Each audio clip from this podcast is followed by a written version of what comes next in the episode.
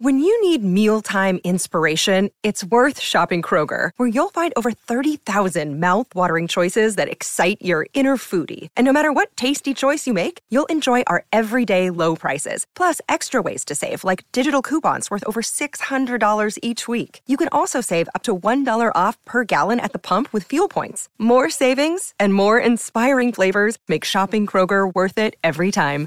Kroger, fresh for everyone. Fuel restrictions apply. Okay, she's living in LA with a guy named Ray. Say no more. Sure, I can find that number. This week on the Story Song Podcast.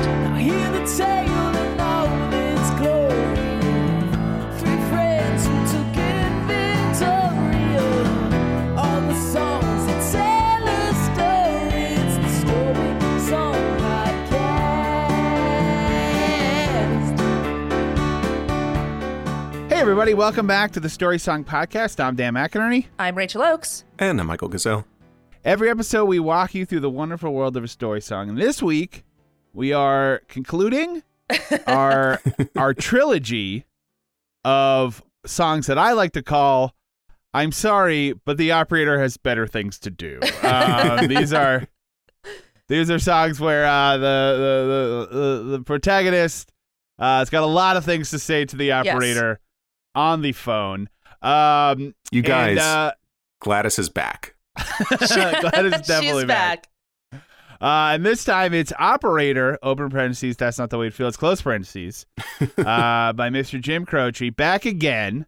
Mhm. Uh, he was he was showed up in our first run. Michael, you're our historian. Is this is this our first? No, we did share twice. I remember that.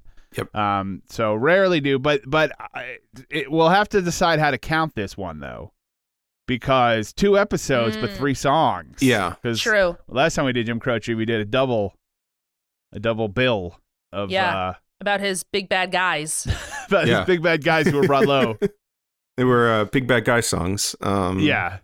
So it, it, so third we had song. a we had a Jim Croce matinee and a Jim Croce evening. yeah, exactly, exactly. um, but all right. So uh, Rachel, hmm why don't you quick us tell us tell us? Wait, let me try that sentence again because Sure. I p- put the words out of order. Rachel, why don't you quickly tell us the story of the story song? Sure. Uh, so, uh, Jim Croce is a man who's trying to work up the courage to call his ex and her new lover, who's also his Mhm. old best friend, and he speaks to the operator for far too long about it. and then he does not get the courage, get up the courage to call his ex and her new lover, uh, who is also Mm. his old best friend. Yes. So yeah, I mean he he's definitely pouring his heart out Yes. because it's not a transactional. He's not like, okay, so this is the address, this is the No, number. he- He's he- really given given the, the operator a lot of details. He has very Uh, little information about that, but much information about how he feels. Exactly. He's well, otherwise he wouldn't call the operator. right. Right. Listen, we'll get into it, but I still don't understand how operators really worked.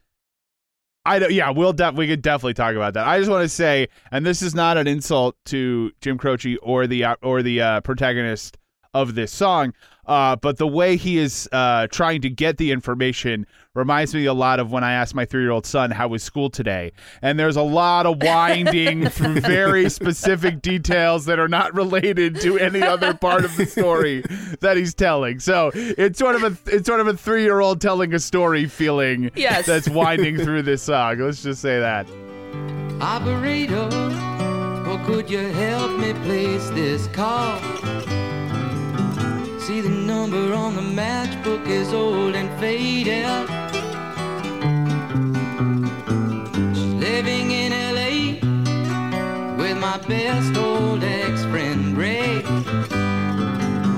Gosh, she said she knew well and sometimes hated.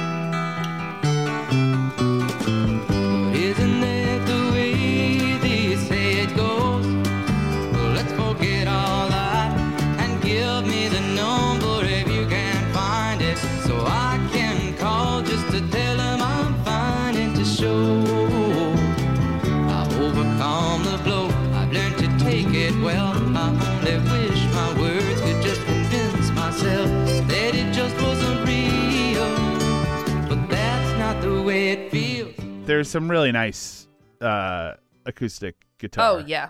happening uh here and i love a good you can hear the finger sliding i mean i'm a simple man like it, it, it gets me every time where i'm like someone's actually playing that Yeah. like they're playing the guitar you can hear their fingers sliding on the strings i love it We'll get into it Um, in in the in the backstory, but I, I I'm a huge I'm a huge Jim Croce fan, and I think he I think he's phenomenal. And yeah, that the beginnings of his songs that most almost all of them start with some sort of guitar part. They're Yeah. always just pull you right in, and you're like, I don't know where this is going, but I'm already just I'm already there. well he also I'm along like for the ride, Jim. I mean, he also um w- again, we're going to talk about it in the back in the back uh, in the back half of the show, but uh I imagine if he had lived, I would not have been surprised if maybe he had like later in his career done some acting. Because he Mm. just the way he uh is is putting these lyrics out there Yes. you just you immediately get it. You like from the first line, you're like, oh, this guy, he's seen some stuff. You can Yeah. just tell Oh, from the way yeah. he's saying it. Hold on to that, Daniel. Okay, We'll- all right. we will oh, maybe there's something. that. Maybe there's something I don't know. All right. Yeah. So, uh, the first line is operator. Well, could you help me place this call? See, the number on the matchbook is old and faded.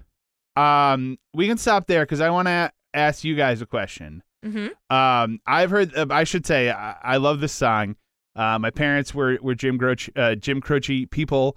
Uh, I'd hear it a million times when I was a kid. I've heard it a million times more because I, I I I agree with them. Um, there were many songs my parents played around the house that I did not like, uh, and and do not listen to to this day. Uh, but this is not one of them. I love Jim Croce. Um, a question I've always had is the number on the matchbook is old and faded. Is this a number that he wrote on a matchbook? Or is this a number that is printed on a matchbook? I don't know. Do they live Okay. above a bar? I don't. I don't know. No. I- Yeah. It sounds it sounds like it's something that he wrote down. Right. So do you think Was maybe this- as she was leaving, he she was like, "Listen, I'm leaving. I'm leaving with Ray.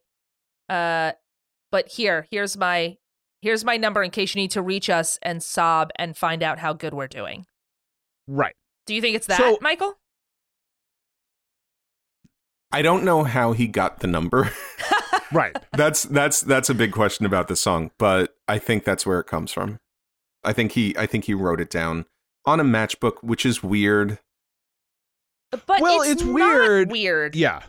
because the 60s and- in the 60s and 70s the matchbooks were basically like the contact lists of of that time Right. every movie there's somebody who has a number written on the fr- on the inside of a matchbook i That's guess because true. they were just always around and everybody was always in bars and restaurants but Well, basically everybody mean- was always smoking, whenever people were so like they just hey, had there were an abundance of matches. yeah it's the it's the 60s and 70s version of somebody saying text me your number That's what I was going to say. Because now you can say, I'll give you my number, you text me, and then Yeah. I'll have your number.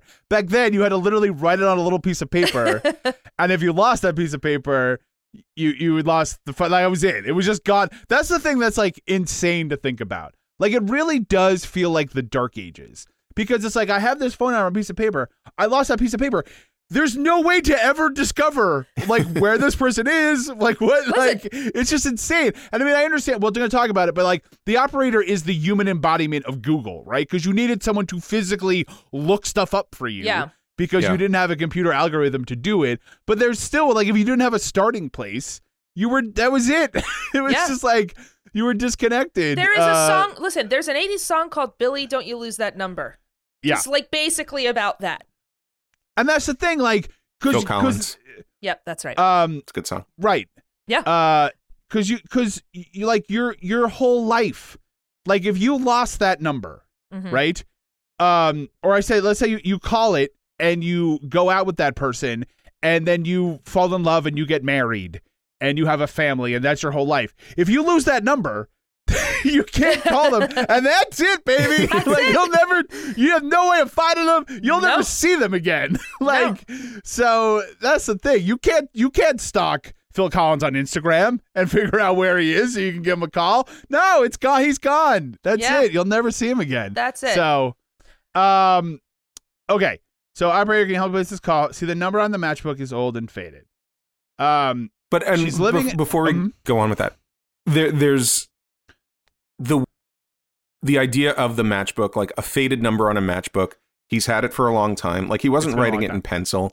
There's there's such a scene set hmm with him looking at an old, probably crumpled up matchbook. It probably doesn't have any matches in it. Right. No. It's Yeah, probably he's just, the holding piece of cardboard. To, yeah, he's just And- holding on to the matchbook. Yeah, there's there's something so visual about those two lines. Right. Um. Oh, absolutely. Yeah, yeah, yeah.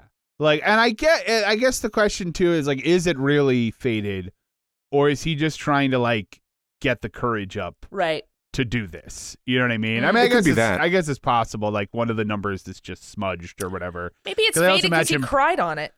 Right. Or he's, you know, he's picked it up like, you know, 20 times to make this phone call and he he's uh, you know, he's fine now he's doing it again Right. and he's and or he's, he just telling he has the number and he's just needs to run this by someone and be like, "Do you think this is a good idea? Should I call?"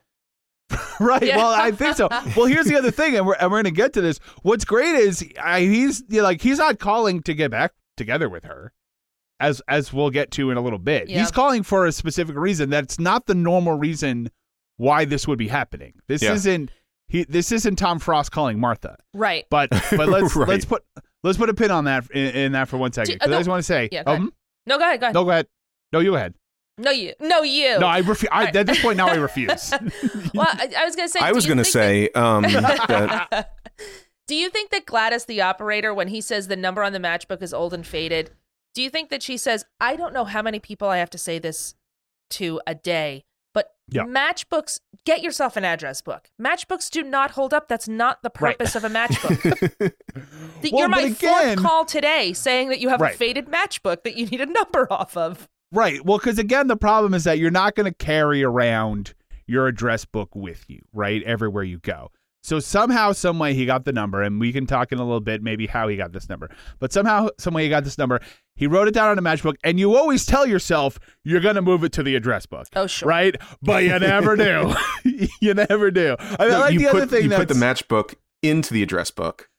Right, or you could tape oh it in yeah. there. Yeah. Oh my god. I think everybody growing up there my mother I know had it, her address book. Yeah. Uh, it was like a peach color because it was the early 90s.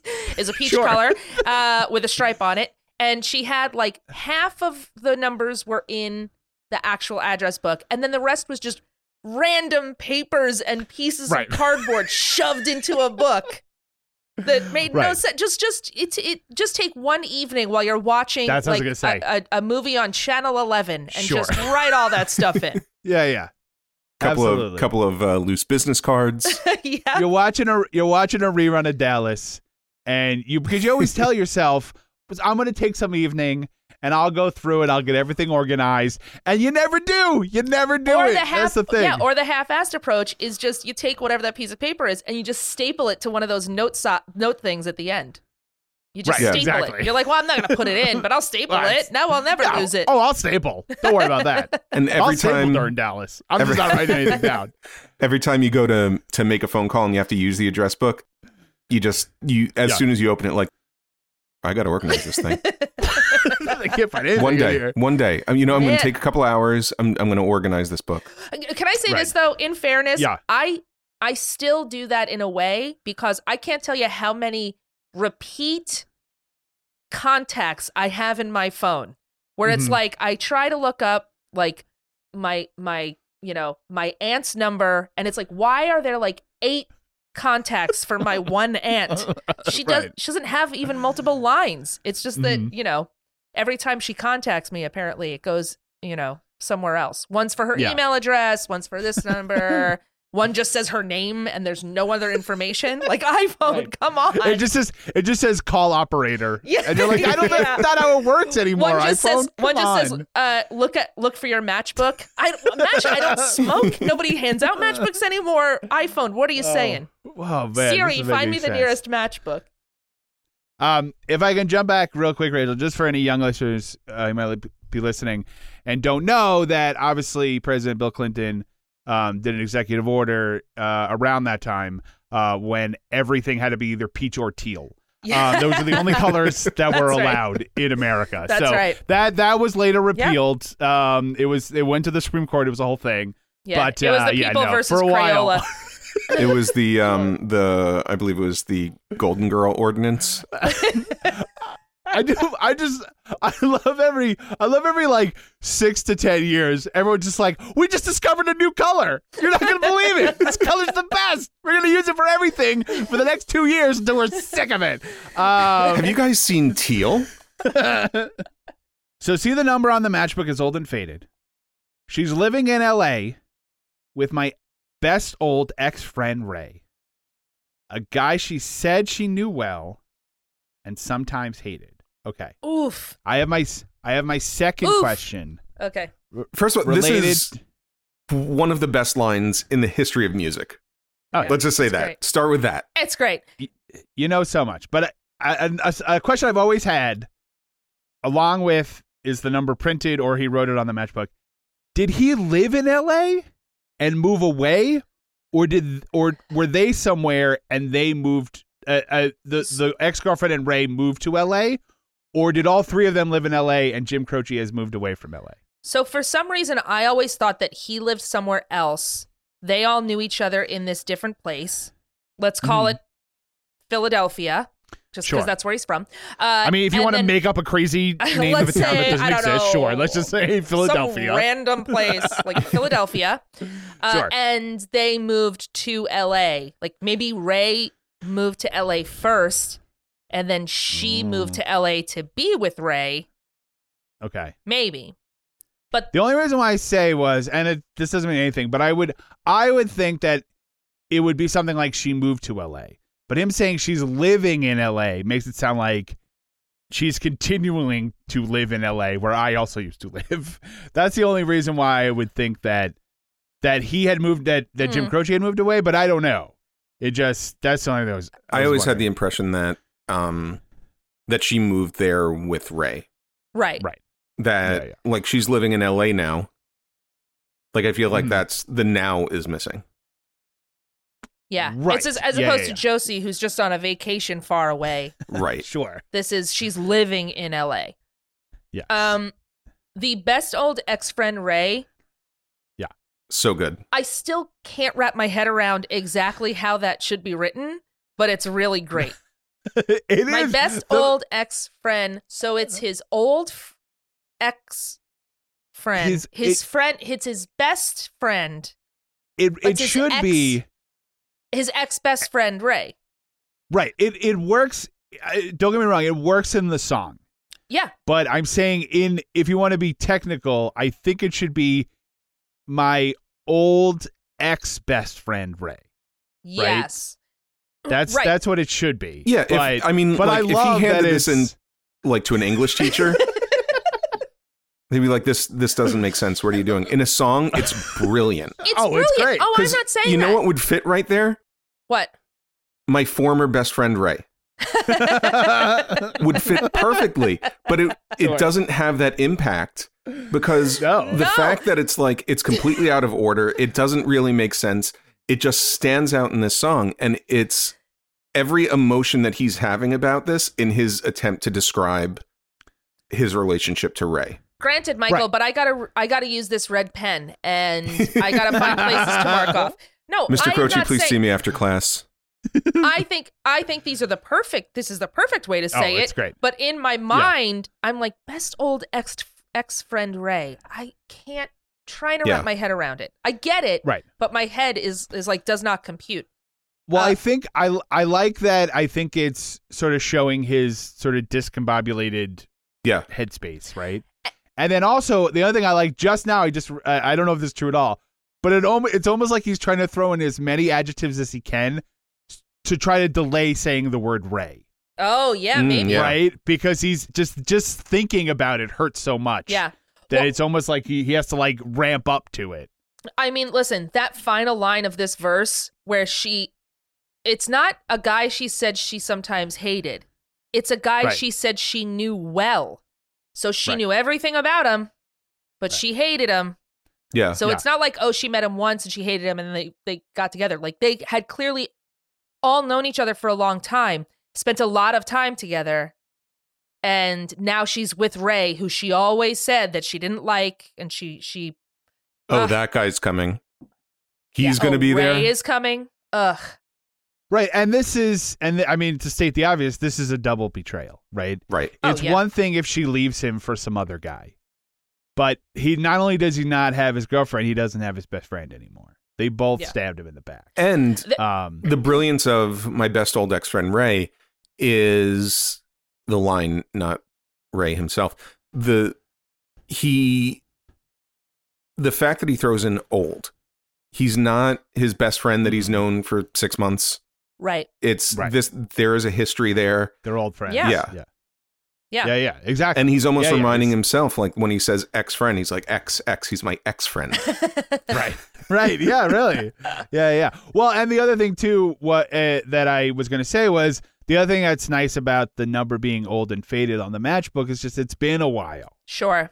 right this didn't happen six months ago Mhm. right who knows how long it's been if it's been long enough that the number can fade on the matchbook right Yeah. then it's it's you know it's been years and he's still he's, he's still not over it The other thing that I think that I love about these two lines is everything you need to know about Ray is in these two lines. Yeah. He's he's a good guy. Ray is a good guy. mm-hmm. But you got to watch out for Ray. Ray Ray only cares about one person. yeah. right And that's Ray. Uh, b- But I wonder, yeah. Like he's Ray was a lot of fun in high school, right but he might steal your wife. Like he's he's a good friend, Mm-hmm. But Mm-hmm. like he'll show up to your birthday party, but he's not going to help you move. You know? Do, do you think, yeah. Do you think that this last line, do you think it's a um matter of the lady doth protest too much? Methinks the lady doth protest too much? Do you think he's like talking about Ray and uh, when they're together that sh- he was talking about Ray and she'd be like, oh, that guy can't stand him. Ah, he's the worst. But in her head, she's like, oh, my man, I love him so. You'll never know. Uh, i mean maybe yeah she's trying to throw him off Right. maybe Or I think the things that annoyed her about Ray, she started to find endearing. mm. Yeah. Yeah. Well, I mean, I was just gonna say, just more from like Jim's point of view of just being like, I mean, she said she hated the guy. Yeah. Like, I, I How is this like, it just- happening? It just, ha- it's just even more of a shock. when Right. he's like, she, she didn't even like him, and now like, I don't understand what happened.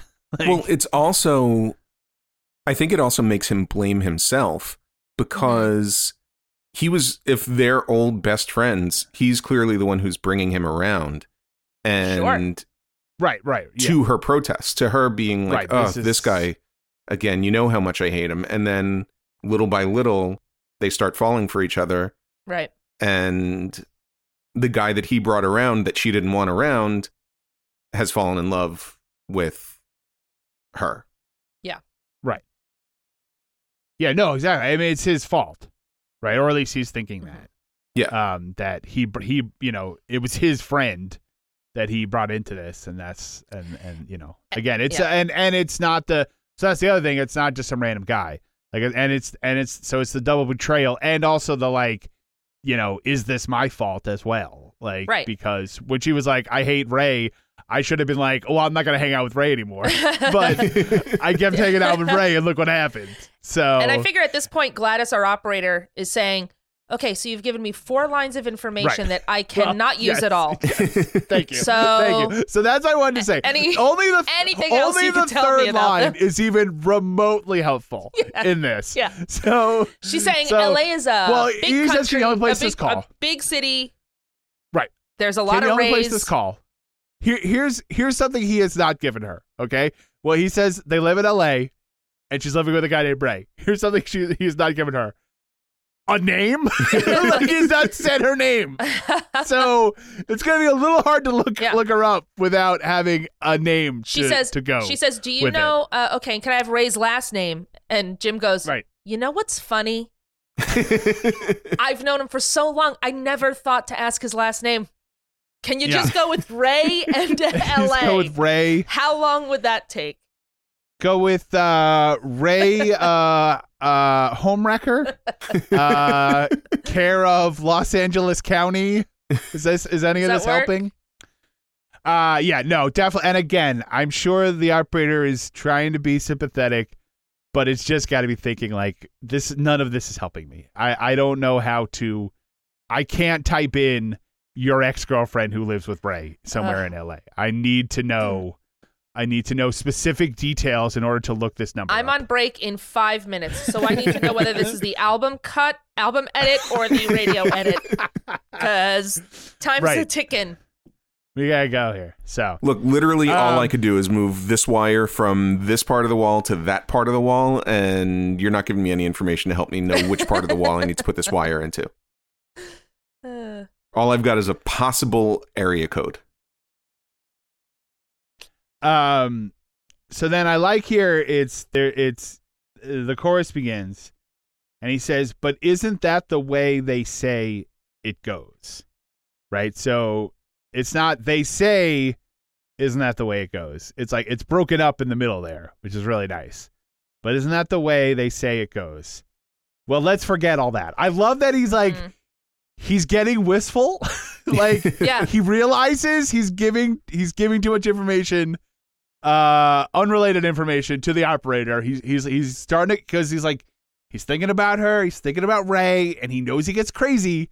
So he's like, "Let's forget all that. Let's I'm Yeah. sorry. Let's forget all that." And give me the number if you can find it. Now here's what I love. So I can call just to show them uh, just to tell them I'm fine. And to show I've overcome the blow. I've learned to take it well. Right? Let's start there. Mm. I love that he's not calling to get back with her right. or to like beg her to take him back, right? He's calling to show them I'm fine. Yeah. Guys, look, I'm fine. it's good. It's Like- going to be good. It's going to be good. everything's fine. I just I it's important to me Mhm. that you know that this didn't upset me. That I'm Yeah. fine. Yeah. like he that's says, why he's calling. Gladys, can we role play real quick? You're gonna play my ex. I'm gonna play myself, and just ask how I'm doing. How are you doing? I'm fine. I've been fine. See, I'm fine. I got Okay. this. I got this. It's fine. It's fine. He's going to be sobbing as the phone rings, and then as soon as they pick up, he's like, "Hey guys, how are you? I'm great." One of those deep breaths. I'm good. How Yeah. are you? I'm good. How are you? I'm good. I'm good. I got you. Got this, Jim. You got it. Yeah. Uh, is there any way, Gladys, is there any way that you can call her and then when she answers the phone, I pretend like I forgot her name? Is that possible? that, I, that I can be like, I'm sorry, and you are. she'll be like, she'll be like, well, you called, called me. me? Oh, did I? Oh, I didn't. I oh, just I didn't found this number on a matchbook, and I was updating I my address book. So Right. I just wanted to know who it was. Yeah, I was just watching Dallas and I was updating my address book and I thought, let me just call this number and just see who it is because I forgot. I don't even remember who this is. I just, I just got Anymore. a, uh, just like new Rolodex. Who dis? Um, Gladys, ca- Gladys, when I get on, can you stay on the line and pre- pretend you're her best old ex friend, Rachel? Uh, yeah. and, like pretend we're living together in Philadelphia. Yeah. Does that overstep some sort of line, Gladys? Let me know. But it would help no, me I out. am. Yeah, yeah. No, every operator is given extensive improv training for just this Yeah. exact, for just this exact moment. Yep. Yes, and she turns around to Uh, the other operator. She's like, "I'm going to need a location." and occupation. Uh, if I someone can hear get your you- space work. I can hear your space Right. work, and it's perfect, Gladys. We're not even on the phone. I'm I'm holding a fake receiver to my ear right now. That's how Gladys, good it use the space. Use the space, Gladys. Oh my god. Um, all right, now let's do a group game. Um, so So I will say this. I'm fine. I- Yeah. Well, I'll say this. Even the way that this is written, it it's he starts real strong.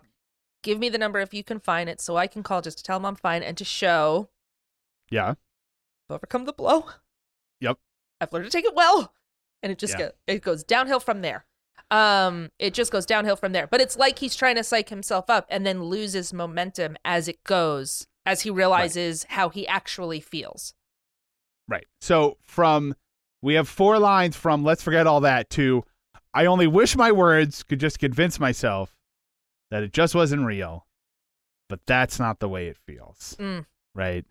And he's still, how ma- uh, no matter how many years it's been, the wound is still fresh. Yes. Yeah. he can't, he can't get over it. and Yeah. just how how wordy this chorus is and how um how he goes from emotion to emotion to emotion so quickly it's almost like he's rambling this to the operator Sure. um that that she she's on this journey with him Yeah.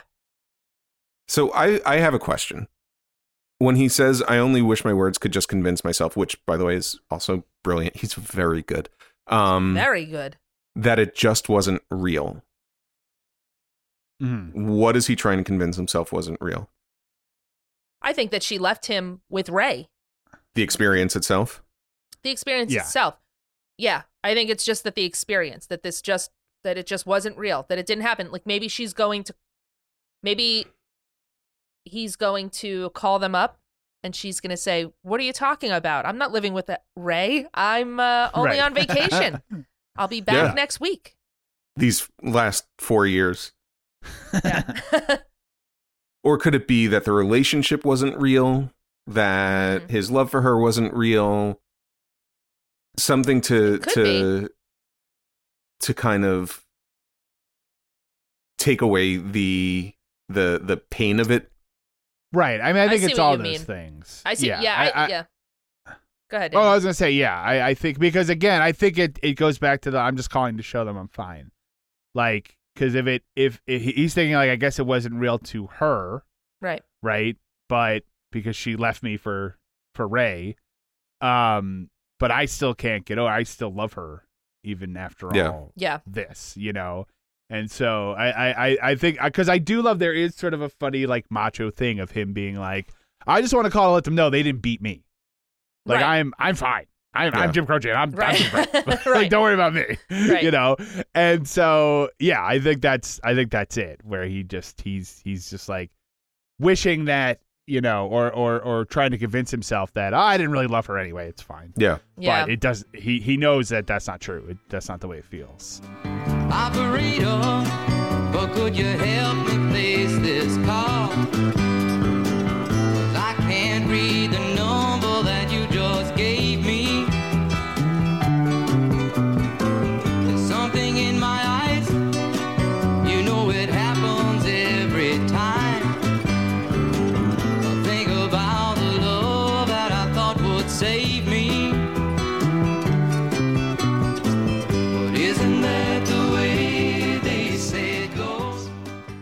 Presumably, he has given the operator some more information. sure. uh, because she has found the number.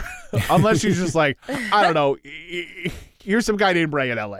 You call this number. This is a Ray's got- Pizza in LA. I other stuff Go for do. it. Absolutely. Uh, this is a Ray Ban store. You call them and you ask them. Um, but he says, uh, operator, well, could you help me place this call? Because I can't read the number. I can't read the number that you just gave me. There's something in my eyes. Here's another great detail. You know, it happens every time. I think about the love that I thought would save me. So this is not his first attempt to make this phone call Yeah. yeah right? This happens every time. Um, and obviously, there's not something in his eyes. I mean, he might be crying, but he just cannot bring himself to dial the number. So he's asking the operator. Oh, I think he's definitely crying. I think he's crying. No, no, I know that, but I'm saying, but I'm saying, like, I think he can see the number even oh, through yeah, the yeah, tears. yeah, yeah. He's just he physically can't force himself to dial the phone. So he's hoping maybe if the operator does, that he can go through. with Yeah, that he can If- muster if- up the yeah, that he can muster Right. up the courage. Um, you're right. I, I wonder if Gladys has spoken to him before. Oh. Can you Oh, imagine? yeah. Maybe. Maybe she knows. She says- she's got she's got a sticky note with this number on it. She's like, I've been through this before. Maybe that's why she doesn't need this. She's like, oh, the Ray guy. Yeah, yeah. Yeah. She's like three. She's like three uh, cubicles down. Are you talking to that guy? Yeah. Here's the number. Here's the number he needs. He- yeah. This he guy call- calls every week. Yeah, he calls up the next week. He says, "You gave me this number. I called it up. It wasn't a guy named Ray. It was a it was a, a therapist." And she says, "Yes, I know, Jim, no, we know. because I am not We a know. therapist. I'm an operator. Yeah, I can't yeah. I can't tell Yeah. you how many people I have to say this to in a day." I'm an operator in the story song universe. This is all I do all day. I'm not a therapist. Do I have a social worker's degree? Sure, but that's different. sure. Sylvia, I'm going to put you on hold. I've got Jim Croce calling. We're gonna have to reschedule for uh, 11:30. Thank you so much. Our time is up. Oh, See you at the Um, wedding. yeah. Tom Frost, I'm afraid I'm afraid our time is up.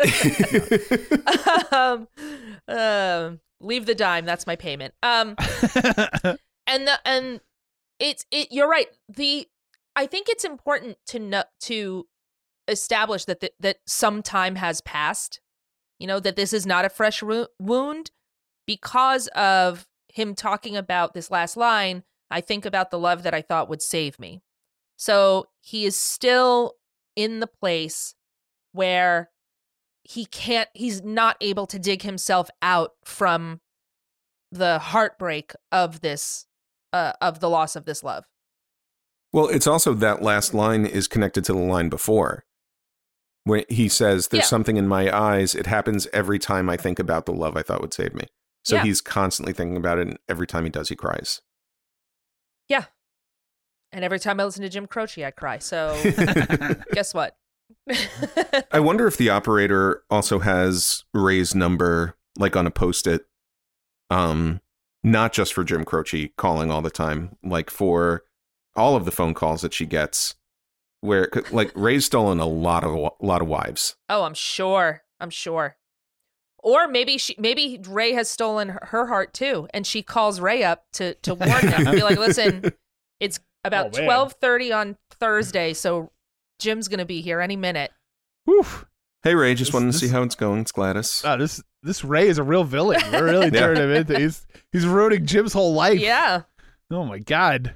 Wow. i think he's already ruined jim's whole life well, I know, but you know. Gladys placed a bunch of calls uh, for Ray, and Yeah. she hated him at first, oh right, yeah right, right. uh, but little Yeah, by little, Everybody that's the way everyone feels at first. Yeah. but oh Ray, you're so funny. just so wear. You down. Mhm. Just wear just wear you down. Um so okay, so it happens every time. I think about the love that I thought would save me. So um he's asking the operator to to make the call. And he says again, but isn't that the way they say it goes? Let's forget all that. Give me the number if you can find it so I can call it to tell him I'm fine and show I've overcome the blow. I've learned to take it well, guys. It's fine.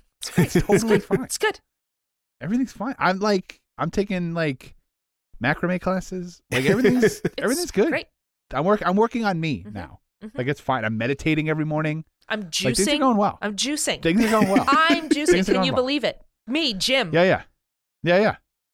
I'm I, I I've lost like ten pounds. Not because I stopped eating. No, no, no. because I'm taking care of myself. That's why.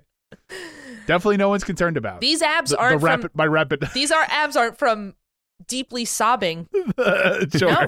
no that's great. Yeah, yeah, yeah.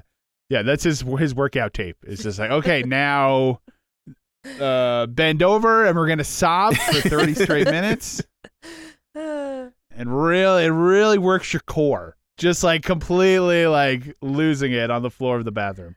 Um Check out my second tape, uh, crafting, so that you can uh, forget about her. the, I do want to say one thing. Uh, I do like he says, and give me the number if you can find it. I wonder if Gladys is insulted. If I can find it, that's my job, man. yeah. I'm good at my Yeah, yeah. job. I'm an I do one thing. I, I find numbers.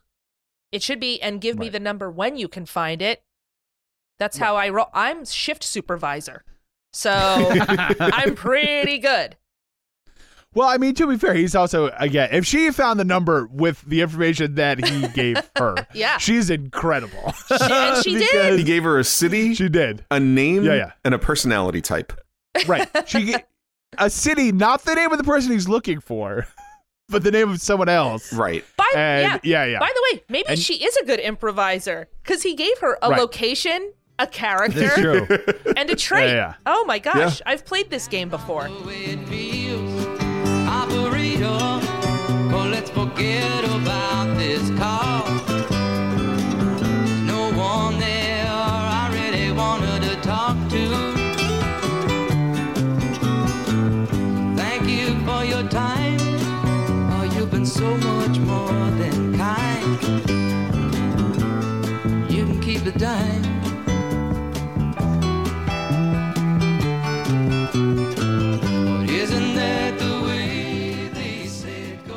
But in some ways, but in some ways, it goes back to the like the like I'm fine thing because he says, "Operator, let's forget about this call. There's no one there I really wanted to talk to anyway. Yeah. Yeah. Like, forget it. It's fine.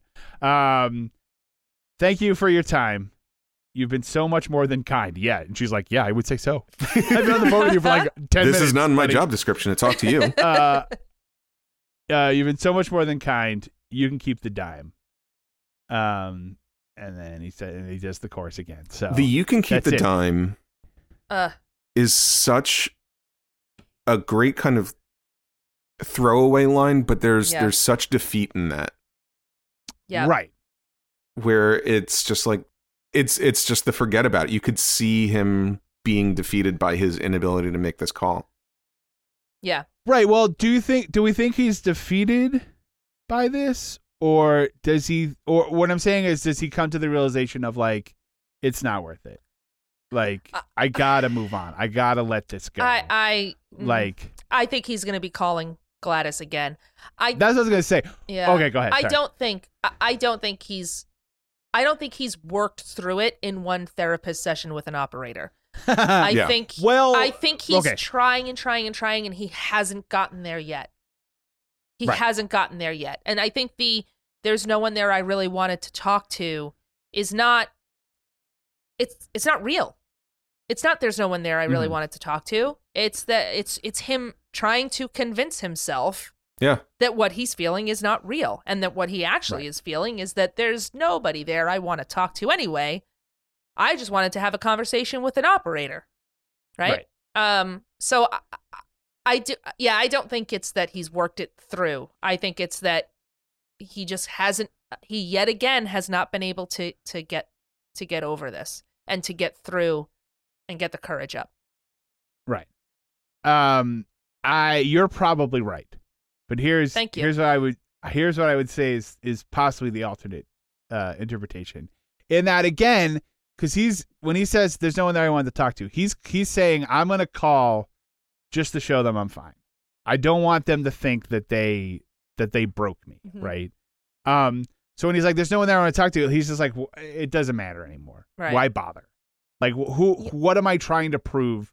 Like just let it be. And and and I mean obviously, you know, every time he makes this call, it, it would be the same thing. But I think in this in this instance, the symbolism of you can keep the dime, and he says it in a very sort of like the way he says it is Mhm. like you can keep the dime, like as almost putting a finality on it of like you know what I don't I don't need I don't want to make this call anymore. Like I'm done with this. So you can keep the dime because I don't need the dime to make this Mm. call symbolic. That's a good point. I point. see. I see. It's almost like when you if a call doesn't go through, you get you get the dime back. Right. And he's saying, No, this is this is the call. This is this is the call or this is the last time. I'm I Yeah, the call went oh, through. That's good. This isn't happening. right. Oh, oh my god. Oh, ah, my gosh. Um, side note about the dime. How, how does that work? Yeah. Does she get I don't know. tipped a dime? Does it just that Ma Bell gets it? I, I don't understand it. I mean, I don't think the operator gets How- to keep the dime. Who's then who? What is the dime going to? I, I'm very. Do we want to briefly talk about the whole operator thing? Is insane. I- I I, think it shows up on this his phone works. bill. Yeah. Well, the, but the phone but bill. He's. I think he's at a payphone. He's at a payphone. He's Yeah, at a pay. yeah. Oh, Oh, I will so say this. he he's definitely at a drives to her office Right. Gives her a and dime. hands her a dime. yeah. Right. And she says, You're Yeah, supposed to give it to the, the receptionist outside. Joan? Joan, you just keep letting these people in. I never So, should have been an yeah. operator slash therapist in one office. It's like Joan's got like 16 drawerfuls of dimes. she's gonna she's gonna start letting people go back. but there is I mean there's there's a couple of ways to go with this, right? There is the way that basically he just gives up. The Right. other is that he just needed somebody to talk to and talk Right. this through with. Mm-hmm. And that is, like you said, that is the call that he wanted to make because when he says, Thank you for your time, you've been so much more than kind, Oh, that Right. he knows he's not going to make this phone call, but he has to go through the steps to be able to get this off of his chest, you know, e- every once in a while. so that he can right. stop sobbing continuously. Um, well, I like that that he says you can keep the dime because, and I don't think I fully made that connection that he he wanted to make this phone call to make himself feel better, right. and he did that. This phone call made him feel better. yeah. So this Maybe. this was the call he wanted, even if it wasn't the way he imagined it. Right. Oh, Yeah, yeah. Yeah. Yeah. Ugh. I like that. yeah. This song Because I think so good. again, yeah, what I like most about this song, I mean, I like many things about this song, but lyrically, again, I I think it has more to do with the anger, and in a lot of ways, the humiliation of what happened, Mhm. right, and less about. I mean, it's definitely about the heartbreak. I don't want to. I'm not saying that, but just just him saying like, I want to call to show them that I'm fine is more of the like the anger that had happened than the like him begging to you know begging her to take him back or anything like that. As opposed as as opposed to something like Martha, where he's just calling to be like, "Hey, let's go get some coffee." Yeah. it's been forty years, but what if we rekindle this thing? Like he he doesn't have any illusions that that's gonna happen, but he just wants to call to be like, again, be like, "I'm fine, guys. Don't worry about me. I'm Yeah. Old old Jim's doing great. So Hmm. you know, and also I think to keep up the illusion of the friendship, like he and Ray were good friends. Right. He's Best like, look, friends. nothing's nothing's changed. We're we're still good. Right. Right. We're this is this is great. I fully support this. I'm totally yeah. This is fine. Doesn't mean we can't go out to the game every once in a while, Ray. It's fine. Yeah. Yeah, we can. It's not, like- we can definitely go see a game like and sit near a railing, um, and you know, and things happen sometimes. I like can those, bring, those you know, stadiums are dangerous. I could bring us two beers and and yours might Right. be a little more foamy than mine and it might sure, maybe it tastes a little bit almondy as if there's a poison in it, but that's just what IPAs taste like sometimes. Ray, look, Yeah. there are lots of things that can look like accidents. Um, yeah, accidents happen. like you can't. You know what are you gonna do? Um. All right. Anything else on this song? No, it's just I mean, listen, folks, if you want to have yourselves a good cry, you put on a Jim Croce album.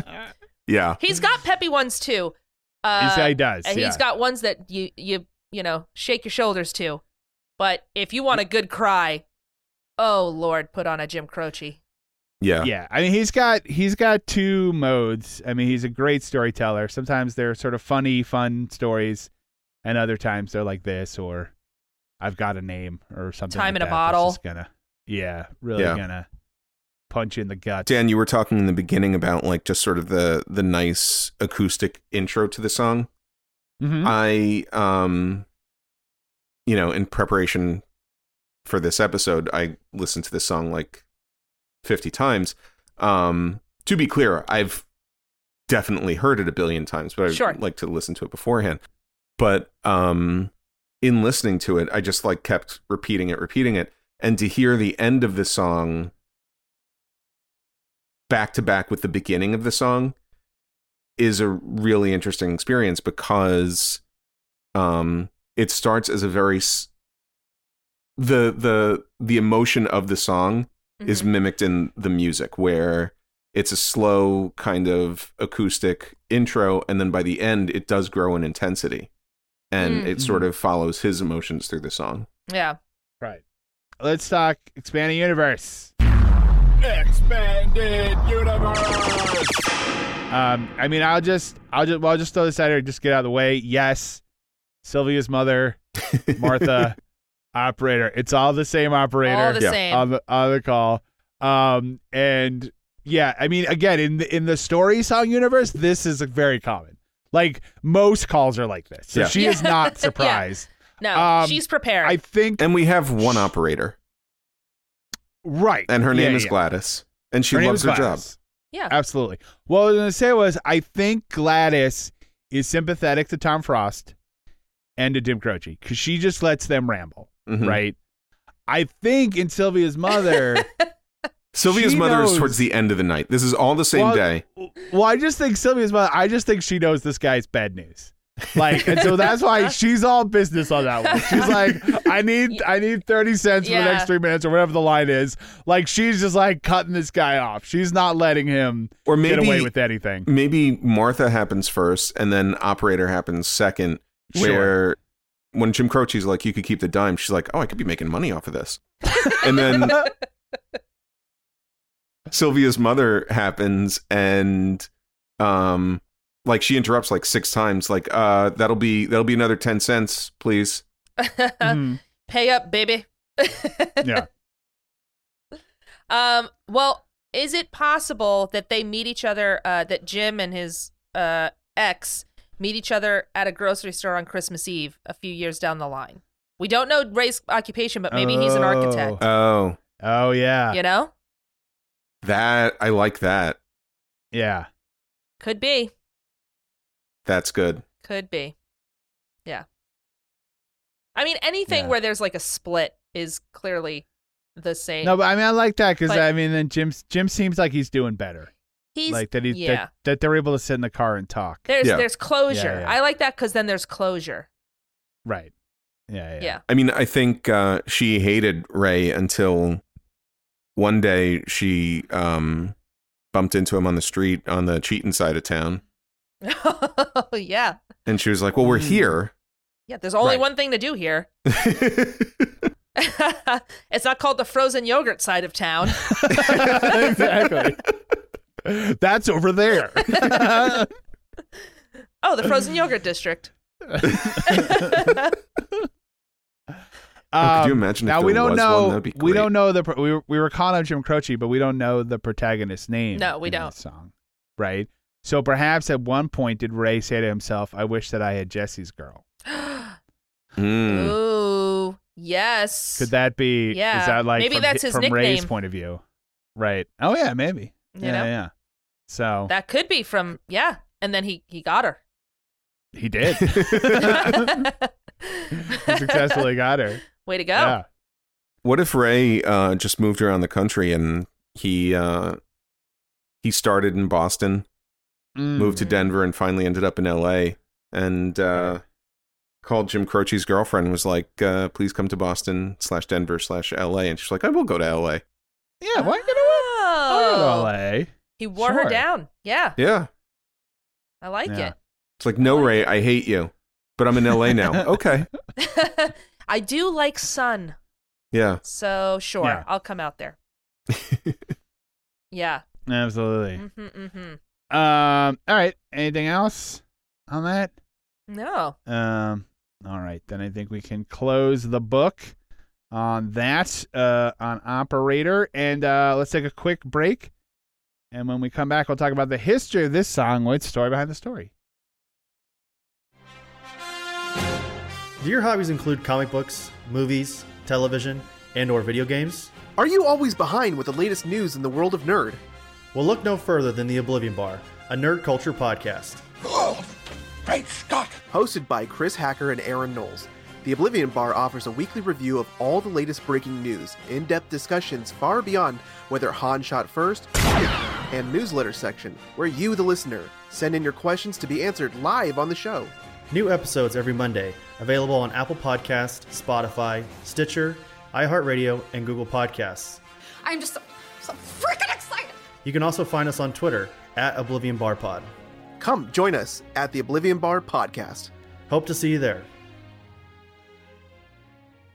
Hello, Pantheon podcast listeners. Christian Swain here to tell you more about my experience with Raycon earbuds.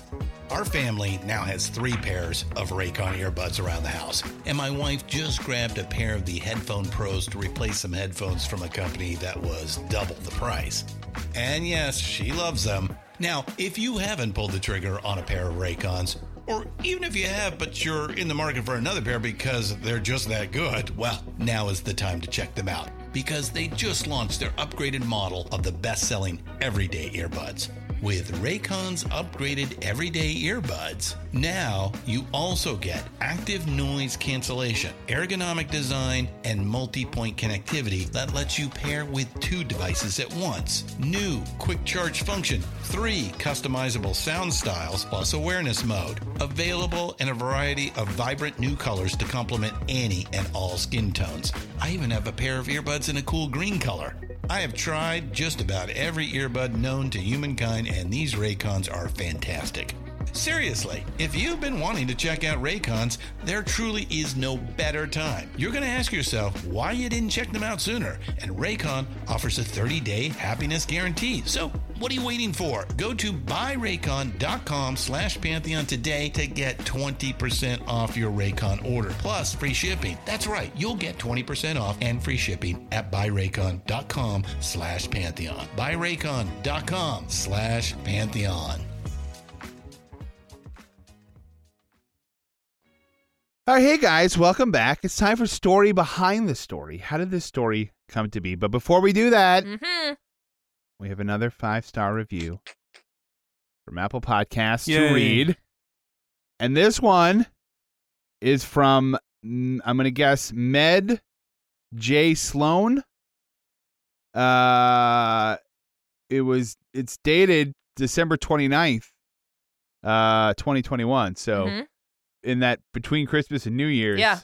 uh, period, uh, Med uh, left us a review. Med J. This is Sloan. I'm, very I'm nice. assuming A that's very just merry review. Yeah. Well, Yeah. I was gonna say Med J Sloan. I'm assuming that that's just the um entity that is the hospital, the Sloan Kettering Hospital. Yes, medical. Yeah, yeah. It's a medical joint. Sloan. Sloan Kettering. Absolutely. Yeah, yeah. Yeah, the ghost of the person who started that is, re- is writing reviews on uh, Apple Podcasts. But uh, whoever it is uh, said the headline is This Power Trio Rocks. Uh, and f- it's five stars. And they say great chemistry between Dan, Rachel, and Michael, and a fun deep dive into some of my favorite songs. Aw. So there you go. Thank you. Thank you. Thank you, Med. Uh, and if you would like your review read on the show, it's very easy to do. Just go on Apple Podcasts or uh, Goodpods or anywhere else you can leave uh, reviews. Mhm. Leave us a five star review, Podchaser. Uh, That's a good place. Podchaser, and we'll uh, we'll read it on the show. Uh, so thank you again to Med. Okay, Mm. let's get into the story behind the story. Rachel, Yes. walk us through. How did this song come to be? Operator by Jim Croce was released August 23rd, 1972. It was off of his debut album, You Don't Mess Around with Jim. And it reached, it did okay on the Billboard charts. It hit number 17 on the Hot 100 and number 11 on the Easy Listening, which it is. Mm-hmm. Easy Listening. It's very easy to listen yeah, to. but it also hit number I mean, it's easy to listen to between the tears. Right. It's not easy to hear. Yeah, It's easy to listen not, to. It's, It's but it's not easy to think you're about, sobbing. but yeah, Yeah. Um. But then it also hit number 14 on Cashbox Top 100 and number 11 on the Canadian charts. Um. So this. It's go ahead. H- hard to believe that I was going to say just back in the 70s, hard to believe there was an easy listening chart because Everything was um, easy listening. that's what I was going to say. Nowadays, anything from the 70s is easy listening. Yeah. So it's just weird. It's like Led Zeppelin like, is easy way, just- listening on easy listening charts. Pretty much, yeah. Yeah. Well, that week, um, Bread had topped the um, heavy metal charts. So Yes. Yeah. Sure. It Sure. was a weird time. Yeah.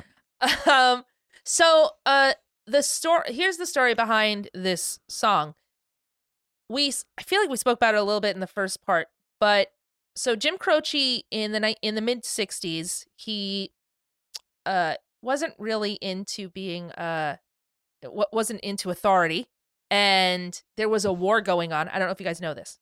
So Mhm. he to sort of in hopes that he would not be sent over anywhere or i guess drafted he decided to join the national guard.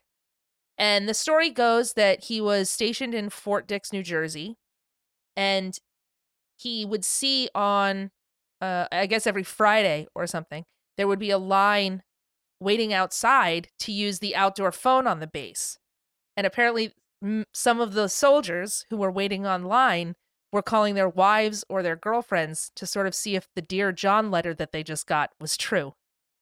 So Oh, I know. that's sad. It's not Jim's story, but it's some it's somebody's story. So, I mean, this is eh, this this this speaks a lot to how Jim Croce wrote his songs, which is he was very much an observer of the human character. And so that's where he got a lot of his a lot of his songs. That's why so many of them tell stories, I think. You know, he sort of Yeah. deals with he's he's dealing with the uh the society and the world around him in such a way that everything he sees is a story. The Cashbox in describing the song said the lyrics uh, uh saying about the lyrics said in James Taylor fashion Jim Croce tries to track down his long lost lover with the help of the operator. So they already at that point were uh, since it, it was even his debut album s- sort of putting him in the same realm as James Taylor uh in in that same world in that story song uh songwriter world. I don't want to argue with Cashbox, Uh-huh. but uh, if he's trying to track down his old lover, he's doing a terrible, terrible job of it. He's, Well, yeah, uh, no. It seems like he's actively avoiding He's doing talking too. He's doing I'm terrible. just saying. Yeah, he's doing terrible. Uh, Yeah. yeah. I mean, listen, it's he. they're- He's trying his he's trying his darndest. They don't say he succeeds. Right. Um, That's true. That's true. another interesting thing about I mean, I guess if I mean, I guess. Well, I was gonna say, I guess if you put me on the field as an NFL quarterback, yeah, I was attempting to play quarterback. I would not do a very good job at it, Right. But I sure, I, I sure would give it the old college try. yeah, Yeah. yeah. It's true. I mean, listen, As I as I threw the ball seven yards as it, it, it directly into the ground. screeching and squealing the time. oh yeah. Oh, absolutely. Oh, no. Oh, don't hit me. Oh no, please. you can have it. You can have the ball. Just don't hurt me. Uh, Dan, seven yards. That's 21 feet. That's that's pretty far. Uh, well, I you don't want what. to brag, but I did win uh, the uh, flag football championship Well- in eighth grade. So well done. Nice. Well done. Mm. Well done. Yeah, thank you. I mean, you mention it like six times a week, but that's All fine. the time. We get it. I mean, it's weird how organically it comes up. Uh, So in 2000, the Martin Guitar Company produced 73 guitars in honor of Jim Croce. And in the guitars, so 73 for a specific reason, but in these Okay. guitars, each one had a 1973 dime inserted into the third fretboard Mm. in honor of the song. And the line, You can You keep the keep the dime. dime. Keep the dime. did it. That's nice. cool. did it. See? Isn't that cool? I love it. That's very cool. In uh, in honor of Robert Preston, um, uh, Martin Guitar Company made uh, 76 trombones Mm-hmm. um, Mhm. And put a dime in each one of those. Ruined the trombone. Yeah, it just Um, but rattles they were around guitar company, inside it. so- It's terrible. Yeah. They didn't know what they were doing to begin with. Yeah, they're like, I guess this is how you make a trombone. Yeah. There also there was a big there was a big internal fight uh, at the company as well, uh, and every week a memo would be released uh, in which well in which they just said, guys, I understand we like to play, but we need more than seventy six trombones. uh, we have got to make more. I This don't know how many times work. I could say this. This we work. sold out immediately, uh, and there was is a big long waiting rush list. last week. There's a big. lo- I mean, well, we we're a national company, guys, so we need more than seventy six trombones. We need more than that.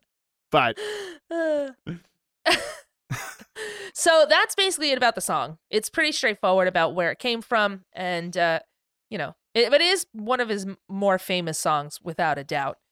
Uh, Yeah. Let's talk a little bit about Jim Croce. Now we did a, a Jim Croce song uh, or two before.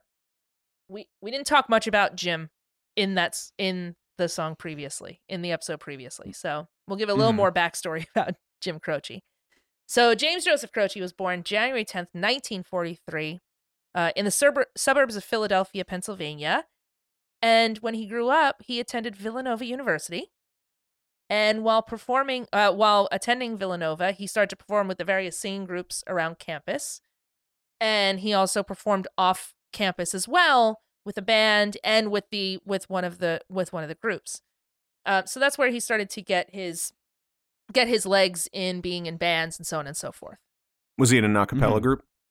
Uh, I'm gonna say yes. Well, well, the the the groups were the Villanova Singers and the Villanova Spires. If the Villanova Spires isn't an a cappella group, I don't know what is.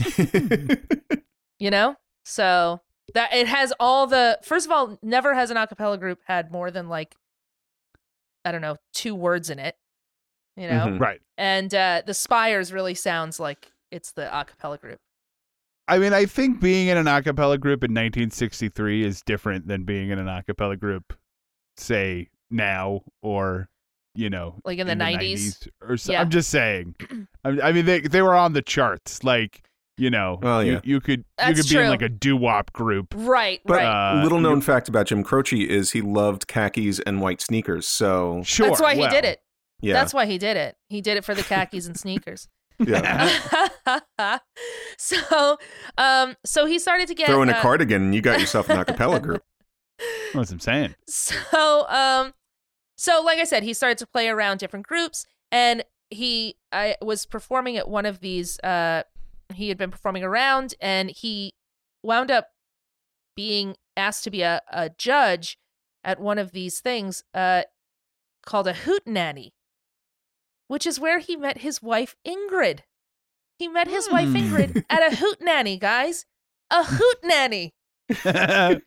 is there a specific definition of what a hoot nanny is? I Apparently, I always thought it was like you know. apparently a hoot nanny is a uh i mean in this in this version a hoot nanny Mhm. is a contest where a bunch of bands perform so it's it's a hoot nanny uh but i just love that that's where he met his wife i mean where'd you meet your wife oh i met her at a hoot nanny really Yeah. Are Yeah. you a fictional character in a 1940s play I was gonna say I I thought a hoot nanny was required to take place in a barn. yeah That's why I'm know. asking. i don't know and people needed to be stomping and clapping their hands Maybe- while someone played a fiddle. Maybe That's more wasn't of a barn. Who jamboree. knows? That's yeah, No, that is fair very- enough. I mean, I don't know. Fair is enough. a jamboree? Jamboree feels outside to me. Hoot nanny That's feels true. inside. Jamboree feels outside. okay. Yeah, You know, I don't know. Exactly. Okay, let's. We're we're guys. this is we're we're gonna add our our next uh, section called Hoot Which- nanny or jamboree. which one? Which one has a bunch of people bidding on um, picnic baskets? Mm. That's a jamboree, I think. Right? Okay. I think that's the jamboree. well, it's, it's got the word jam in it, so Mhm. Yeah, that's true. That's make where it comes from. Yeah, yeah. So, um, anyway, Ingrid was a singer in the winning band, so she won the Hoot Nanny. They won the Hoot Nanny. It, it seems like they were smitten from the get go, and they were sort of inseparable. So he released his first album, uh, called Facets, in 1966, but it was a very small pressing. And it was financed. It was also the year that he, he got married to Ingrid. So they were together for three years. It was financed through a wedding gift from his parents. And the the stipulation was they would give him money as a wedding gift only if he used it to make an album, which sounds extremely supportive. Yeah. Okay. Yeah. The reason that they you got to remember this is like East Coast people. The reason that they gave him the money to make the album was they were hoping that he would get it out of his system, it would fail, and he would just get a stable job. Okay. Oh, okay. Problem is, it didn't. It did very well, and every copy sold. Mm. So from that, uh, you know, Ingrid, What if they gave him the money and they were like, "This is for an album"? He's like, "I'm booking a studio," and they're like, "A wedding album." Right. Like this we is should to have pay been the more photographer. Specific. We should have been more specific. um. So, uh, so he did that as a solo. Um. Though many of the songs were written by he and Ingrid. Uh, after this, uh, he Well, she won the In- Hoot Nanny. Did she you won know the that? Hoot Nanny. Well, Yeah. after well, here's the thing. After this, he and Ingrid started performing as a duo. Ingrid and Jim Hmm. Croce. Uh, originally, they performed covers of other of other songwriters, but they began writing their own music. They had already with Facets, and they started to uh, get gigs around Pennsylvania, and they got a gig at the famous Riddle Paddock Steakhouse in Lima, Pennsylvania. Uh, Oh. that's not. I don't think it's famous, but that was just No. one of the things I found. was that was one of the places they performed. So as they started to get more and more, uh, I guess you know, recognition around Pennsylvania, they were encouraged to move in '68 to New New York City, because if they can make it there, they can make it anywhere. And what the song there- says. That's right. And there they recorded their first album called uh, Jim and Ingrid Croce. Uh, on the album cover, so picturing, close your eyes, picture in your head Mm, what Jim Croce looks like. yes. Okay, Okay. he didn't look like that all, uh, for forever. He wasn't. He wouldn't Right. always look like that. So on the album cover, I've never seen this album cover before. before doing the research for this, on the album cover, he is clean cut, and I, my mind couldn't wrap its head around it. I was like, I don't know who this is. Who are we, you? We should we should stop for a moment Okay. and just explain to the audience that if you don't know what Jim Croce looks like, Mm-hmm. I mean, gotta be right top three mustache. Top three mustaches. like it's up oh there. man. Oh man. I mean, it's up there. Like Mark He's Mark there. Twain. It's like Tom Mark Selleck. Twain, Jim Croce, Tom I Selleck. mean, it is such a solid mustache. It's incredible. Solid. It's so I don't know how to explain this. It's so wide.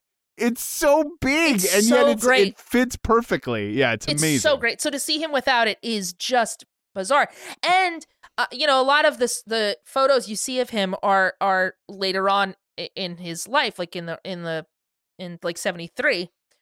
Yeah. Uh he's also got bigger hair. He's got 70s hair. But in 68, he's got clean cut short hair. So it's short hair, no Ah. mustache, Croce. I'm like, who is Wow. this child? You're not the Croce, I know.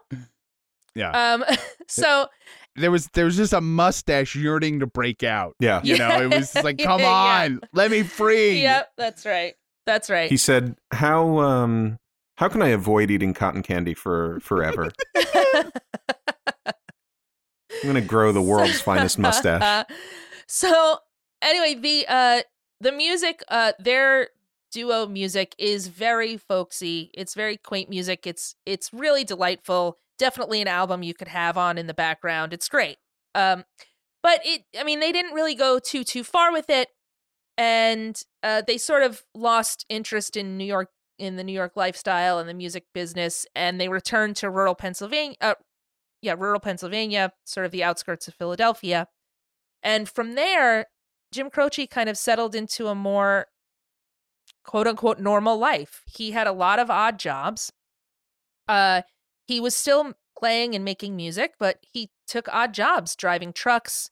Uh it never said if he worked in a car wash, but I can not imagine that he did not work in a car wash because he has a song called Working at the Car Wash Blues but these odd jobs really helped uh helped his music it's if you listen to his music that is where a lot of it comes from working at car wash Bl- blues um Speedball Tucker is another one. There's a lot of uh there's a lot of his music comes from these kind of blue collar uh different jobs that he had. Uh he also There's unquestionably an authenticity to oh a the- hundred the percent. characters and the situations in Uh, in the in the, yeah these are not made up characters. All the people that he is and all the the situations that he's speaking of you can tell are are are, real. They they feel very very very real you know? Mhm. um which is which is great and i think is what what is endearing about him and what makes his music stand the test of time. So uh he was you know but he was just getting by at this point. He was doing you know random jobs. He was uh i'm guessing had to, something to do with pool cues something to do i think he was an operator for a short period of time no but uh Made matchbooks. that's right. But in 1970, uh, he and Ingrid found out they were going to have a baby, Aw. which made him decide to become a lawyer. No, it didn't. It made him more determined than ever to join the make it as a musician, which is interesting to me because you would think, oh, I'm having a baby, I'm doing this job, but also I write music on the side. I'll give up the music so that I can have more Mm. stability. But not him. He was like, no, I have to make it as a musician. Right. That determination paid off because it led him to write some of his most famous songs in about 10 days. In that Wow. time, he wrote Time in a Bottle, Don't Mess Around with Jim, New York's Not My Home, Photographs and Memories, and Operator. Wow. Mm. I mean, that's incredible. That's Yeah, in that's 10 days' time. that's incredible. I mean, I mean, i- i- he really. I mean, he. I mean, he's just an incredible songwriter. Uh, you know, but so I think he can sort of knock these puppies out. But just to, just to be able to have that. Uh, somebody said something. I, I I read something where he he had a photographic memory, so it was easy for him to sort of, uh, to to remember all of these sort of nuances and and what he wanted to write about and all these things. Um, obviously, Well, he had photographs and memories. he had. That's true. That's See? true. I want to say what I one thing. I I I get it. If if you if you don't want to if you don't want to be here, it's fine. But to write a song called "New York's Not My Home," listen, Philly boy, step off. Okay, Well, if you don't want to be here, that's fine. You, You can go back to Philly. Okay, They but play that song at every Mets Phillies game. do you do you know what's really funny about that is I Yeah. listened to that song on repeat when I was completely homesick for New York when I first went away to Mm. college. And I would just every time it came up, I'd be like, "New York is my home. New York is my home." it's ridiculous, but the the feeling behind it very much is about you know somebody feeling homesick. right. Uh, Well, I, I, I, I will say this in all seriousness. I mean, as a lifelong New Yorker, I will admit there are a million songs about how great New York is. So I am glad at least there's one on the other side of being like, eh, New York's not that great. I mean, it's not like it's not like the song is like "There's rats and garbage and people on the streets." I'm just saying. but that's my song. Um, Right. but and then I say, and it's the best place in the world. anyway, so these songs uh, and more led to uh, a debut, his debut album, with his collaborator and uh, guitarist uh, Maury Muehleisen. I think that's how you say Maury's name. I, I, I just don't know. Uh, originally, the idea so he was connected to Maury with Maury through a producer, and the original idea was to have him be backing Maury. And as it went, I guess they just sort of switched places, and Maury sort of Hmm. became the backing for, uh, for Jim Croce. That being said, their their musicality together and their their instruments together really work well and build on, and really make a wonderful, uh, you know, duo with each other. It's Mhm. I can't imagine this music being as good as it is without uh Maury Muehleisen. Uh so in 1972 he signed with ABC Records and he released two albums sort of very closely together. You Don't Mess Around with Jim, which was his his debut, and Life and Times. The singles from both of these albums received airplay and built on his success. And from there, he started to perform on TV with appearances on American Bandstand, The Tonight Show, and The Dick Cavett Show because it's the early 70s. You haven't made it if you're not on The Dick Cavett Show in the 70s. It's true. Yeah. Um, that's that's when John Lennon knew he'd finally made it. Yep. yeah, When he was on. that's right. That week of Dick Cavett. John Lennon was like, It's like, Yoko, I f- we're going to sit I'm on that side one day. If you're not sitting And there uh, across from Gloria Swanson for an hour, hmm uh, Yeah. have you really made it? That's Yeah. right. That's right. By the way, Dick Cavett, he's great. His delivery is very weird. Yeah. It's so weird. Yeah. He always But he's sounds great. He's always sounds like he's sort of suspicious of what the people are saying. you know what I mean? but it's fascinating, and I, he's great. He's one of the best. Uh, anyway, in, in You're in the so you're in the Beatles, you say? Hmm. you're All uh, yeah. And you and you don't mess around with Jim. Mm. Your name is. We'll talk about it. We'll, This is we'll be right this back. is Janis Joplin. uh, so in the early 70s, he decided to move his family to San Diego. And at the same time, he and Muehleisen began touring a lot to promote these albums. And it's interesting because his success was growing at that time, right? Mhm. But the Croces were still financially unstable because in order to make his first album with ABC, they had gotten an advance. And through Yeah. the touring and through all the promotion and so on, he was still paying back the record label. So even though he was successful, they, there was never a time where he was sort of financially suc successful. Guys, the music industry is evil. Yeah, really. Like we just it's crazy. it's insane. Yeah. Yeah. I mean, and to say like, yeah, you're getting an advance. It's like, you- just isn't that like how we make the music? Like, what? I but mean, why does why do you have to pay back in advance? I don't That's know. the part I don't understand. don't Why isn't it like credit and then like I- all the money you're making I know. from the album just goes towards that? You know what I mean? Like why would you ever need I don't I don't understand how this works. There's something about it that just seemed a little bit off. Uh, that you know, I mean, it's like it's tough, but it, he had made. I think it sounds Here's like the thing: you make a record, and then you get two Mm. friends to make a record, and each of them get two friends to make a record. that's right. That's Mm. right. Yeah, yeah. It's a record triangle. Yeah. Yeah. All right, let's call it a pyramid. this yeah, I was gonna say this is this is uh Michael's uh business. I have uh I have uh, uh ten thousand pounds of vinyl in my basement that I can't move, Yeah. but uh, you know it's fine. um so so he was touring a lot he was away from home a lot and he had a small child and you know he, f- uh, for all accounts like it seemed like he was a family man like he he he didn't seem like a crazy touring musician type right? Like he was an everyman. So while on tour uh in Europe in the summer of 1973 he began to tire of the touring life and kind of tire of the uh music industry.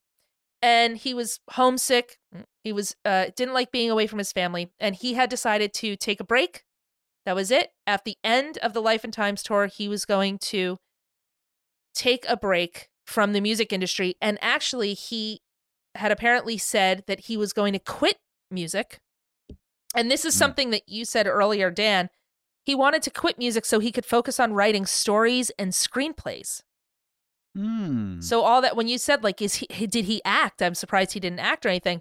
He wanted to go into that industry. So I find it really interesting. But you can tell that's I mean he- that's where his heart lies, right? Is telling stories. Right. And Yeah. so yeah, sure. he that's what he wanted to do and he had kind of made the decision that he was going to after this tour go home to his family quit the music business even though he was kind of at the height of his career and his his star was just starting to rise uh but he was going to quit and focus on writing and he got home safely and he had a very long life and that's it i don't want to talk Everything anymore. worked out. Great. No, unfortunately, uh, uh, tragically, on September 20th, 1973, he and five others, in- including Maury Muehleisen, died in a plane crash after performing at Northwestern State. And he was 30 years old. So at the age Wow. of 30, yeah. The story goes basically that the pilot was, um, I guess, had a heart condition and he had to run from the motel to the airport and something happened on takeoff and he wasn't able to lift out of and like lift out uh, up into the air and he they crashed into a tree and they went down um it's one of the most tragic like stories in in music um i think just because of the timing and every of everything too just the fact that he was going to quit just as soon as I get off this tour, as soon as I'm done with this tour, that's it. Yeah. I'm done. It's it's tragic. Tragic. Yeah. So um this was also a day before his uh single I Got a Name was going to be released. And Great I got it it's a great song. It's also his uh the name of his final album. I Got a Name. It reached number 2 in the charts and ABC talk about being the music Speaking of- industry. I got a name though. Have you ever Yeah. heard um Lena Horne did a cover of it Uh-huh. and it's amazing. Really? She actually Oh, did it on sure. the Muppet Show. That sounds amazing. Yeah. All right. and I want that version. It's phenomenal. Yeah. Uh that sounds incredible. I mean, the, wasn't a dry wasn't a dry felt eye in the house. No, there was not. everybody had to go into the dryer. Uh, everybody in. Uh, also, I got a name. The if you want to feel like you are taking a cross country trip through America, Mm. put that song on in your car and drive somewhere where there's trees because that is its natural habitat. Like there's something about that song that makes you want to be driving in a car in nature. I don't know what it Yeah. is. I don't know what it is. Anyway, so talking a little bit about the evil, the the kind of the evils of the music industry. So, "Time in a Bottle," which is very much his most famous album, uh, most famous song, it was not released as a single originally. After his after his death, ABC decided to release it as a single, sort of playing off of the fact that he wrote this song about how precious life is and he died at the age of 30. Mm. It hit number 1 in 1974 for 2 weeks and it led to the album You Don't Mess Around with Jim, his debut album, becoming number 1 for 5 weeks in uh in 74. Uh, he posthumously received the award for favorite male vocalist for pop rock at the 1974 American Music Awards. And in 1990, he was inducted into the Songwriters Hall of Fame, rightfully so. And in their biography of him, they say his songs celebrate the life of the common man, songs that are as relevant today as the day he wrote them. And I could not agree more. That is true. Agreed. Um, and that's No.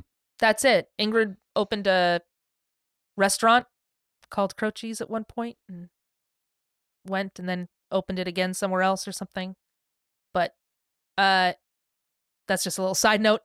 um, but, but you know, I mean, he's just a I mean, he's a wonderful songwriter that could have done a lot more and it's just a a shame that he was taken so soon.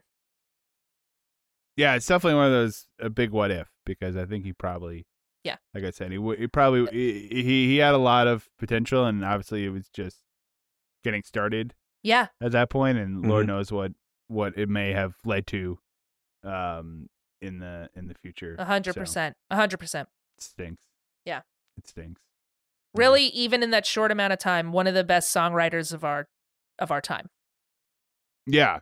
Well, I think you know, and obviously you said, I mean, this, you know, they re-released the singles, um, uh, after his death. But I, I- you know, even if he had lived, I would not have been, I would not be surprised if it was a thing where those songs were sort of rediscovered and reappreciated oh yeah later. Anyway, I just felt like maybe they were, you know, eh, that he just needed to kind of get going. Um, I mean, we even talked like with the we did Tom Petty right last episode and and American Girl was not a hit until you know later it's sort of after he was already famous people went back and sort of rediscovered that song. So I wouldn't be surprised if that had happened anyway because I mean Yeah. it's hard to like it's it's hard to think that like time in a bottle would have never right. Seen the light been of a day. popular song yeah no way. in, in any universe Yeah. whether he had lived or or not. Well, So- just if somebody But- like upon hearing that album was like like an executive hearing that was like, this is more an album track. it's so weird. Right. Yeah. that's very weird. Wow. Um his uh and his music has been used a lot. I mean these songs time in a bottle is used a bunch for you know to to get a dry you know to get not a dry eye in the house. I feel like i got a name is played a lot in commercials and movies and that kind of stuff. Again because it, Well, I felt- was it has that s- americana feel. Yeah, I didn't want to derail you at a serious moment, but uh, that I, I just in uh, the movie uh, Django Unchained, Mm. uh, they're they're traveling across the country in a montage, and uh, when that starts uh, in the movie theater, that, that part starts, and then and then I got a name starts playing, and I was just like, "Yep, Nailed it. This is nailed it perfect song, perfect song for this." Oh, I, ho- I hope there's uh, uh long wide shots of mountains. Yep, there it is. We've nailed it. Yep. It's exactly what it should be. Right. So, uh, all right. Well, Rachel, thank you so much Sure. for that, and thank you for bumming me out. Um, My We will take we will take a quick break, and when we come back, we'll talk about the lesson we learned from this song with lessons learned.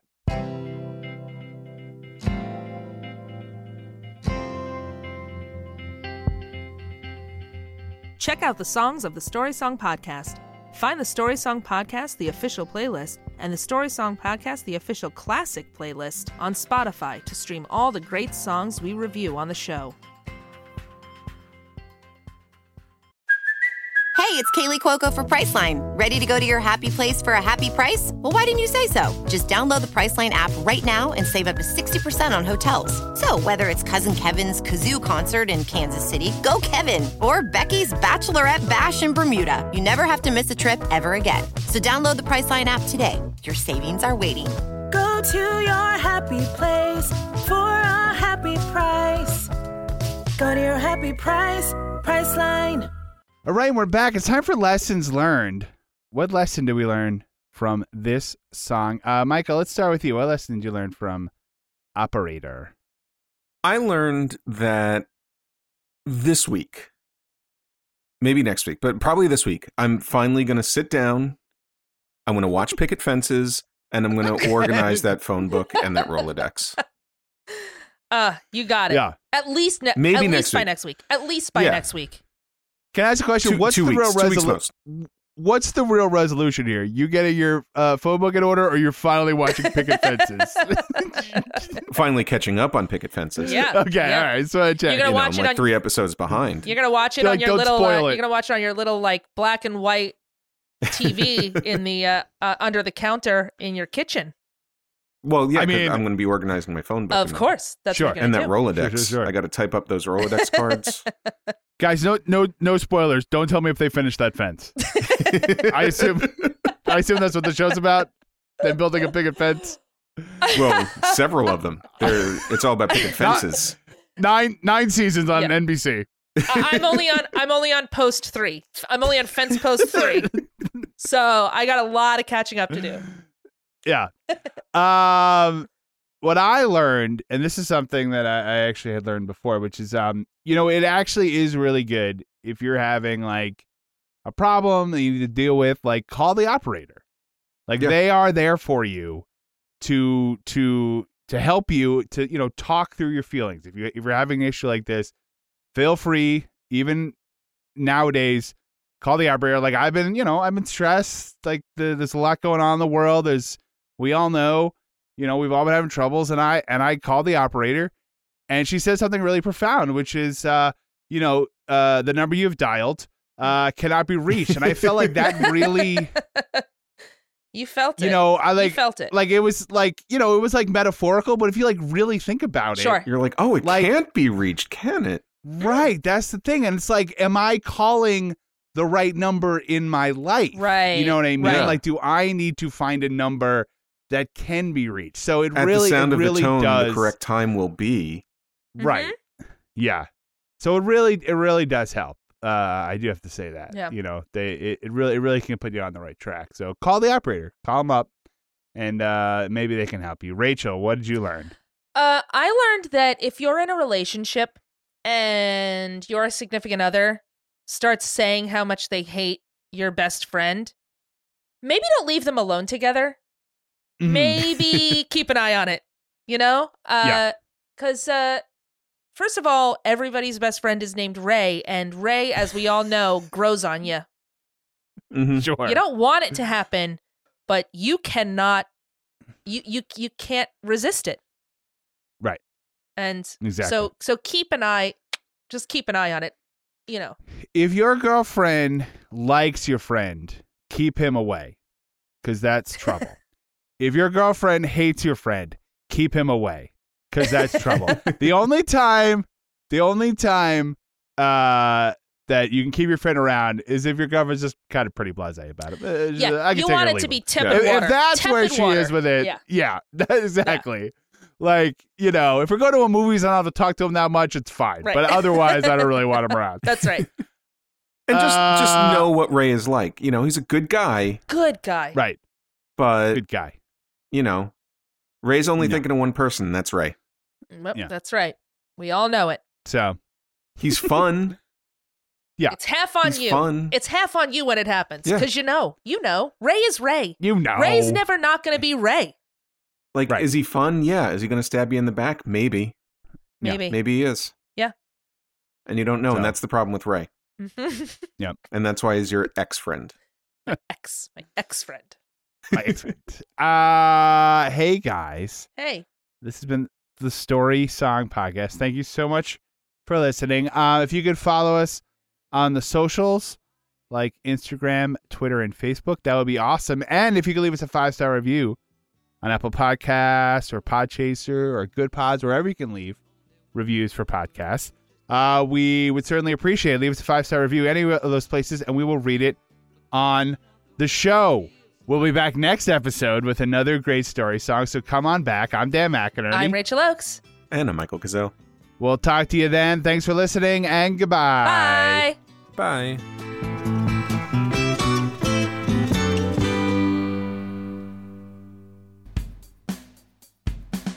Our theme music was written and performed by Jason Flowers. Find him on Twitter at Jason Flowers with a Z. Some of our bumper music was provided by Purple Planet Music. Our logo was designed by Dan Geva. Be sure to like us on Facebook, follow us on Twitter at story underscore song, and on Instagram at Story Song Podcast. And don't forget to leave us a five star review on Apple Podcasts or wherever you find your podcasts. The Story Song Podcast is a proud member of the Pantheon Podcast Network. Go to pantheonpodcasts.com. Thanks for listening. It's the Story Song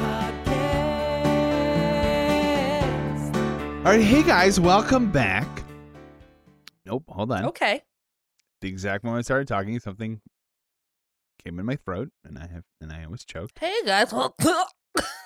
Um, Welcome back. Okay. I'm joking. It's NFL draft season, and that means it's time to start thinking about fantasy football. FantasyPoints.com features industry leading experts and prognosticators using proprietary hand charted data to help you score more fantasy points. FantasyPoints.com is the place to go for whatever kind of fantasy football you play. Whether you play fantasy football, daily fantasy sports, or do a little bit of everything, Fantasy Points has the meticulously researched content to guide you to victory. And why wait for the fall? Fantasy Points also covers the new spring football league, the UFL. Join the guru, John Hansen, Scott Barrett, Joe Dolan, and other massive names in the fantasy football universe with an exclusive offer. Use code Pantheon for 15% off any fantasy points package, including the all in package, with access to every article, tool, and data nugget that Fantasy Points has to offer. That's fantasypoints.com and code Pantheon for 15% off at Fantasy Points. Fantasypoints.com, code Pantheon. Score more fantasy points.